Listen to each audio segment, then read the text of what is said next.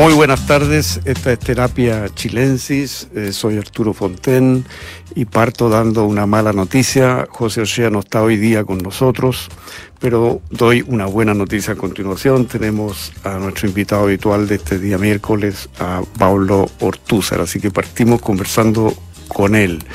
Eh, está en el Reino Unido, en este momento allá se está decidiendo el destino del Partido Conservador y quien termine liderando esa carrera por dirigir el Partido Conservador va a ser el próximo primer ministro, pero nuestros intereses están más bien en lo que está pasando aquí en Chile en este momento.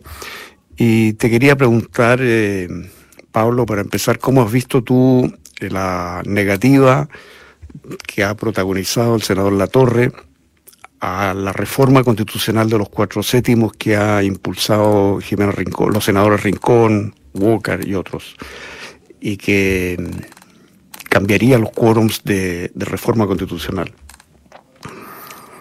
Sí, bueno, muestra el, nivel de bajeza moral e intelectual eh, en que hay, muchos, digamos, representantes eh, involucrados. O sea, eh, ¿por qué? Porque no se puede, o sea, la torre es del mismo sector que está pidiendo garantía respecto a, la reforma en caso de que gane el rechazo, que es una opción muy, o sea, muy, muy cierta, es la opción que está hoy día más mejor posicionada. Eh, y al mismo tiempo eh, bloquea, ¿cierto? O pretende bloquear esas garantías de reforma, básicamente porque facilitan que gane la opción que hoy día está mejor posicionada. Entonces, eh, vemos, ese, o sea, es de, una, es de una pequeñez infrahumana, digamos, lo, lo, lo, que está haciendo, ni siquiera pudo inventar una excusa decente y su, su, explicación era que esto beneficiaba al rechazo. Eh, o sea, bueno, e, esto, o sea, esto, ya no, esto no es política, esto es, eh, no sé, es, como corraleo, cogoteo, es, esto escapa, digamos, los, límites de la razón. Eh, pero, pero bueno, no, a mí no me, no me sorprende y, y espero sinceramente que el futuro, ojalá, digamos, tener políticos más decentes que conozcan eh, y que entiendan más o menos su, su, profesión como personas que deberían estar dedicadas a la articulación de la voluntad popular y a buscar justamente caminos de acuerdo eh, y no, no, digamos, este, este, este, este digamos, corraleo, digamos, de quinta categoría. Aquí el, senador se ha amparado en, una, en el reglamento para dilatar la discusión de esta reforma constitucional que baja los quórums de reforma a cuatro séptimos, como estábamos diciendo. Eh, dentro de ese marco, suponiendo que esto se aprobara, eh, luego, ¿cómo ves tú el camino del, rechazo, Pablo? ¿Cuáles serían los pasos? me refiero a procedimiento, más que a los contenidos de lo que sería el texto futuro, si es que gana el rechazo el texto Sí, la, discusión, lo, que se hoy día es una especie de consenso en cuanto a que la, los mecanismos a seguir una vez que ganara el rechazo tendrían que ser eh, fijados por la propia ciudadanía. Esa es la idea. Eh, lo, cual a ti, lo cual le da la razón a tu teoría de que, en el fondo, la, los propios representantes, en este caso, no se sentirían con la suficiente autoridad como para determinar por ellos mismos, digamos, eh, cuál sería el paso siguiente. Eh, y dentro de esas opciones, bueno, las que tienen mayor popularidad eh, en, orden son una comisión de expertos y una nueva convención constitucional. Y, uno podría pensar una, solución que fuera una, mezcla de las dos, o, algo parecido a una mezcla de las dos cosas. Ya, eh, entonces eh, habría un, plebiscito, de, nuevo un plebiscito de entrada, digamos, para definir el procedimiento. Y por supuesto habría entonces un nuevo texto. ¿Tú lo, imaginas esto como un nuevo texto o como una mera reforma del texto actual? A mí me parece que, como hablamos la vez pasada, el texto actual eh, peca principalmente por exceso. bueno, en algunas partes tiene problemas problemas que no, no, son de, exceso, sino que son tan mal hechos. ¿no? el sistema político, como sabemos, es, un menjunje que armaron a última hora eh, y que es un pegoteado de distintas ambiciones, porque no, o sea, les dio vergüenza, lo que demuestra que, había, que digamos que había un, límite a, la o sea, que, existía el sentimiento de vergüenza dentro de la convención, solo que sus límites eran muy lejanos, eh, les dio vergüenza a no aprobar un sistema político. Estuvieron negociando y negociando hasta el final, y al final aprobaron una especie de, digamos, de, eh, compuesto eh, que, no dejaba a nadie satisfecho porque tampoco funciona. pero en, las demás, en los demás temas se peca por exceso y por lo tanto eh, yo, creo que, de hecho las propuestas que hay hoy día arriba de la mesa, los compromisos de la derecha, apuntan, la carta del expresidente Lagos, apuntan en el fondo a, moderar esos excesos y no, no a simplemente, eh, digamos, desconocer todo el, logrado por la, por la convención. Eh, y lo otro que es importante es poner, poner esos intereses o esa agenda en el marco de la tradición republicana chilena que fue ignorado deliberadamente, digamos, por, por la convención. Eso sería, yo creo, el, pero, pero, en tu visión, pero en tu visión, porque ahí tú estás criticando el proyecto de, de, la convención, pero suponiendo que gana el rechazo, ese proyecto queda descartado, salvo que se recojan algunos elementos de él, cosa que posiblemente ocurra. Pero, pero mi pregunta es, si gana el rechazo, ¿qué crees tú que debería ocurrir? ¿Que se reforme simplemente el texto actual, vigente, de la constitución vigente, o simplemente se escriba un texto nuevo. Ah, el texto de la Constitución. Suponiendo que gane el rechazo. Pensé que, era pensé que era la propuesta de la Convención. Eh, no, o sea, el, en algún minuto, hace, hace no tanto tiempo, Fernando Atria decía que si que se modificaba lo que él identificaba como las trampas o los cerrojos de la actual eh, constitución, que ya no, y ya uno se cayó, que era el sistema binominal, el otro eran los quórums, que pasarían a mejor vía, digamos, con si es que el senador La Torre y, sus compañeros, digamos, eh, amanecen, tienen un, intervalo lúcido. Eh, y eh, finalmente quedaría el, Tribunal Constitucional, que sería que habría que modificar las normas de control constitucional. y, y eso ya sería otra constitución. Hoy día, claro, ya no, no dice eso, supongo. Pero, pero, pero, o sea, yo no sé si, si el nuevo proyecto, o sea, si, si es que gana el rechazo, lo que tenga que partir, eh, tome, eh, sería, supongo que tiene que tener arriba de la mesa tanto la constitución vigente, la del 2005 firmada por, por el presidente Lago, como el proyecto de la, de la convención. eso. Ya, pero en el, pero, claro, pero en el ánimo de hacer, porque, la, eh, por ejemplo, Evelyn Matei habló de un tercer texto. O sea, ni el vigente, ni el que emanó de la convención, sino un texto nuevo. ¿Tú crees que eso es lo que va a aprender? ¿Esa es la idea que va a emerger del rechazo? Sí, o sea, sin duda que, el, que el, porque aquí hay, hay, un objetivo que es importante, que es un objetivo simbólico, se quiere una constitución nueva y se considera que tanto la, constitución actual como la propuesta constitucional son defectuosas eh, y no cumplen con, ese, con, la expectativa, digamos, de, este, de señalar como un nuevo orden y una, una sensación como de, de encuentro que se buscaba de alguna manera, o, esa era la expectativa del día del plebiscito de entrada. Em, necesariamente lo que, por eso digo, yo, creo que esto se va a tener que escribir con la, con, las constituciones a la vista, pero sí va a tener que ser un tercer texto. O sea, no se puede entender esto como una reforma ni de la constitución hoy vigente, ni del, ni de la, ni el proyecto de la. Sí, esa fue la misma sensación que me dio a mí el, acuerdo de los partidos, digamos, de, Chile Vamos. O sea, a mí me parece que las propuestas que se hacen ahí, eh, a mí me parece que, que, hablan claramente de un tercer texto. Ahora, una de las cosas que me llamó la atención a mí ahí es que se reconoce la idea o se propone la idea de una autonomía razonable, es lo que dice el texto, eh, para los pueblos originarios. ¿Tú estás de acuerdo con eso? Sí, yo estoy de acuerdo con eso. en, Chile ha existido, y de hecho ha existido fuera, eh, eh, digamos, por ejemplo, el, pluralismo jurídico ha, existido, se ha aplicado, ha sido aplicado, digamos, por, los tribunales en, varios casos vale la pena reconocer que efectivamente hay formas de em, existencia eh, que, son distintas, si uno quiere, a la, a las formas occidentales, pero igual hay que tener cuidado con, por ejemplo, fijar, por ejemplo, en, la, en el modo de vida campesino o vincular estrechamente el modo de vida campesino con lo que significa la identidad indígena. Yo creo que ese es un debate que no que está pendiente, tiene, tiene muchas complicaciones.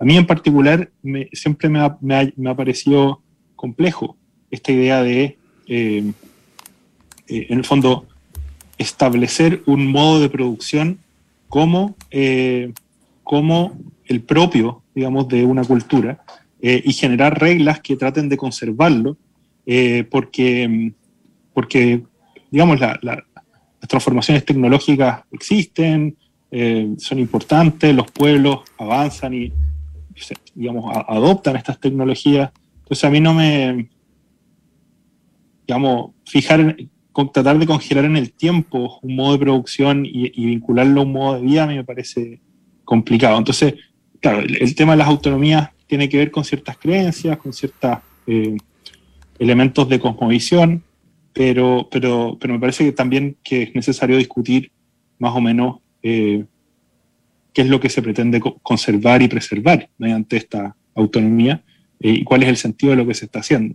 A mí, me, da, un poco vergüenza que muchas veces, bueno, los, antropólogos ni se han metido en el tema en realidad, pero muchas veces aquí lo único que dicen es que estamos haciendo como en Canadá, haciendo como en Nueva Zelanda, no se da ni un argumento de fondo, no se discute nada.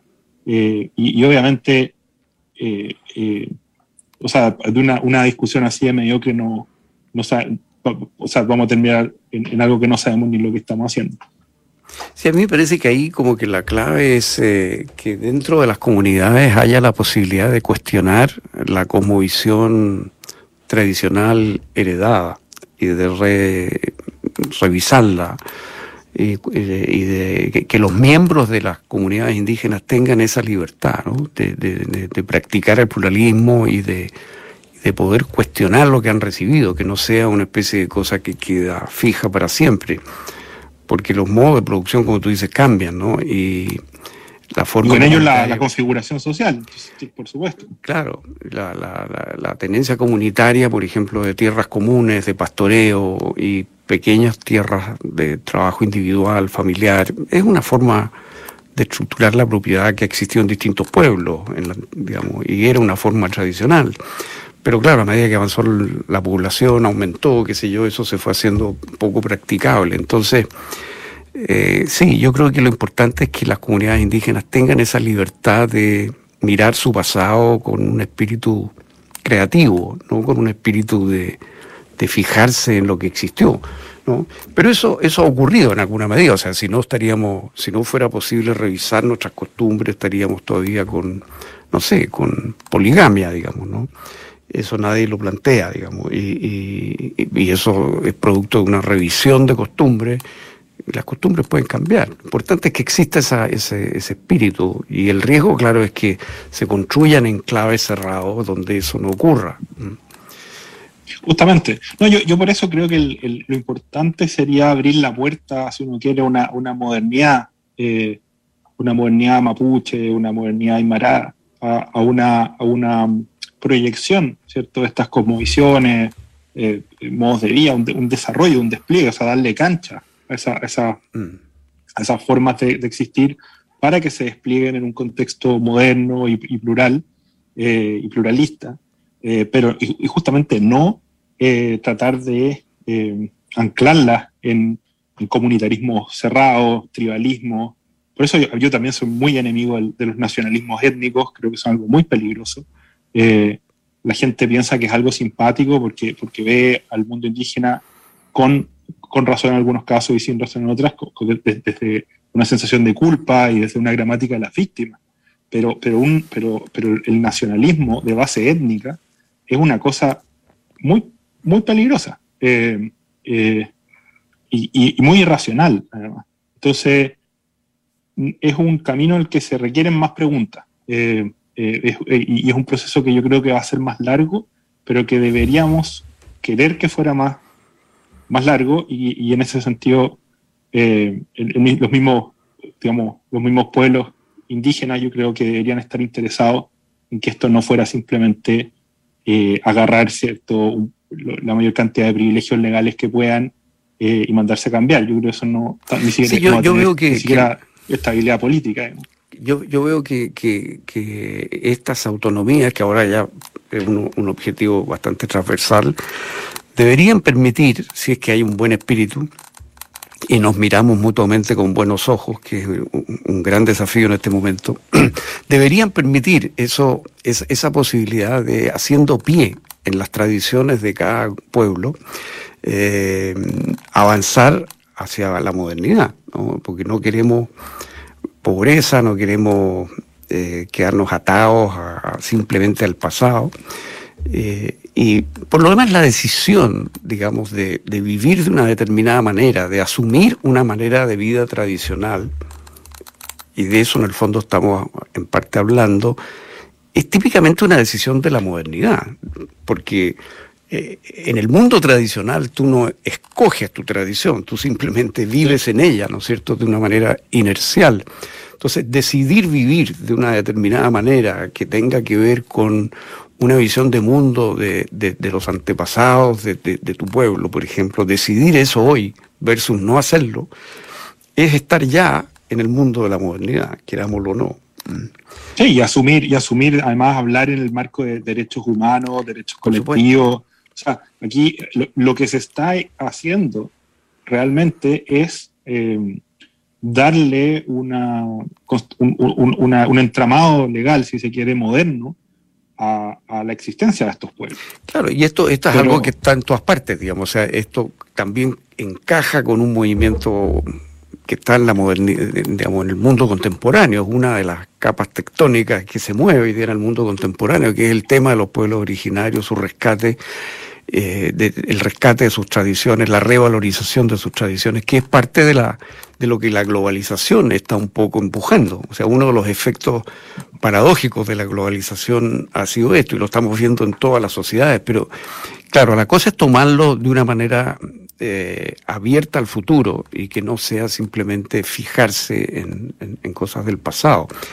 Eh, y pero también aquí hay un, tema, perdón, que, que, hay otro problema que la gente no le gusta discutir, que es Chile. O sea, los chilenos somos un pueblo mestizo.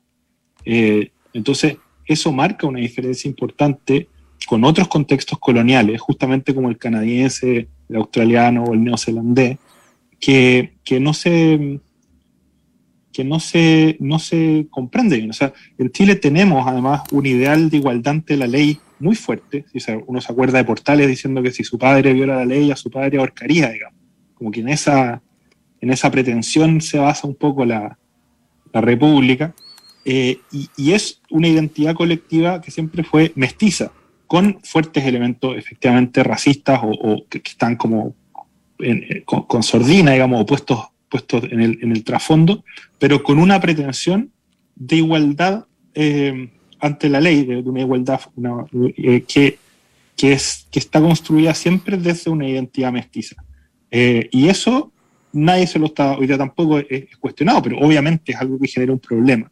Eh, cuando aparece una reivindicación de las purezas indígenas que siempre se asumieron, eh, digamos, disueltas en buena medida en lo que los chilenos somos. y no, bueno, tampoco. Bueno, yo creo que yo creo que no hay duda de que somos un pueblo mestizo y la inmensa mayoría desde el punto de vista étnico. Por eso en Chile yo creo que no tiene ninguna posibilidad una especie de nacionalismo étnico, porque no hay tal pureza racial. Lo que y también hay, yo diría que más importante que eso todavía, un mestizaje cultural, que es el de la gran mayoría de los chilenos, digamos, o sea, un, mestizaje de culturas.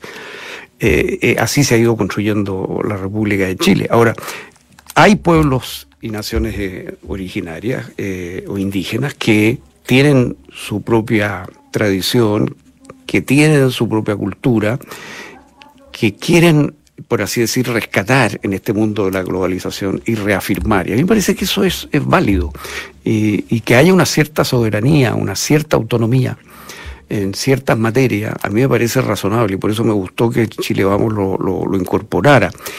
Ahora, obviamente eh, el punto es que esto, como estamos conversando, sea una cosa abierta al futuro, ¿no? Y, con capacidad de revisión, con incorporación de los derechos humanos. O sea, no queremos construir, digamos, pequeñas tiranías, digamos, en, estos lugares. Pero sí, hoy Pero día. Eso es importante, o sea, ah, sí.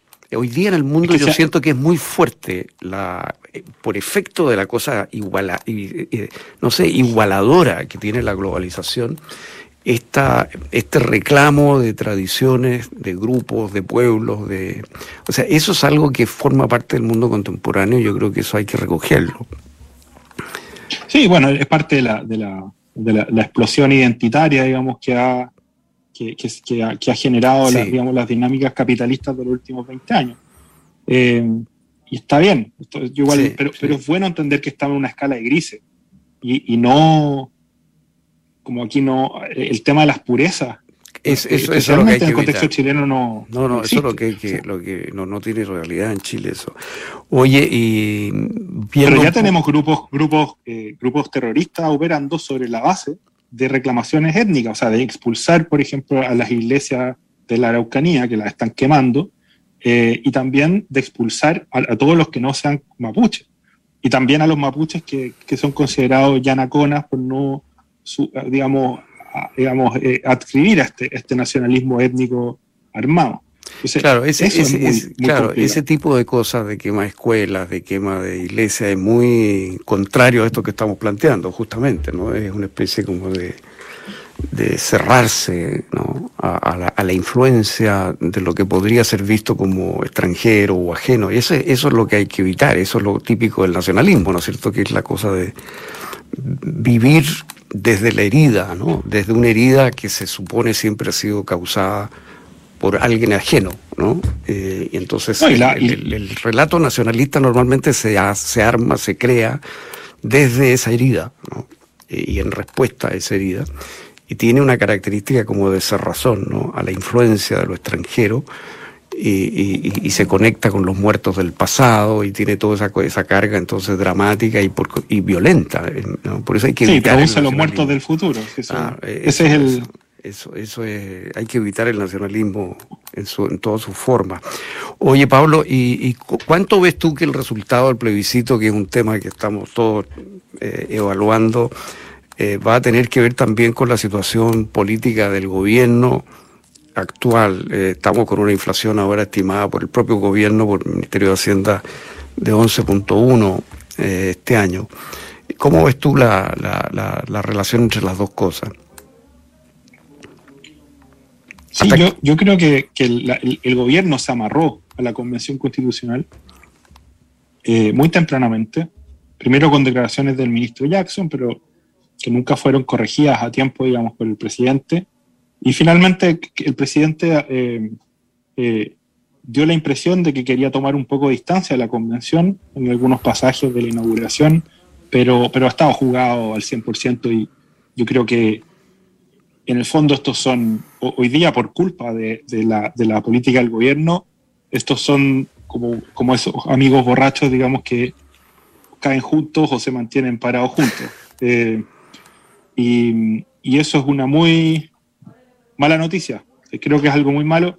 O sea, yo, yo, yo me imagino, y si gana el rechazo, a mí me gustaría y, quisiera que, que, el gobierno de Gabriel Boric encontrara un camino político de hecho, yo creo que el rechazo les haría muy bien, eh, porque son una generación que no, que no ha experimentado la, la, derrota y que por lo mismo tiene signos muy adolescentes, eh, pero, pero ellos mismos se han ido cerrando a, a, reconocer que quizá la voluntad popular no coincida con la de ellos.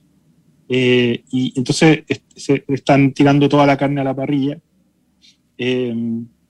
Incluso, bueno, esto, esto ha generado muchas tensiones. Se, se vio al, senador Soto diciendo que estaban coordinando la campaña de la prueba desde la moneda, o subió un video, después lo bajó, dijo que estaba en otro lado. Una cosa de muy baja calaña. Eh, el presidente siempre dice que no, que no puede intervenir, pero hace guiños constantemente.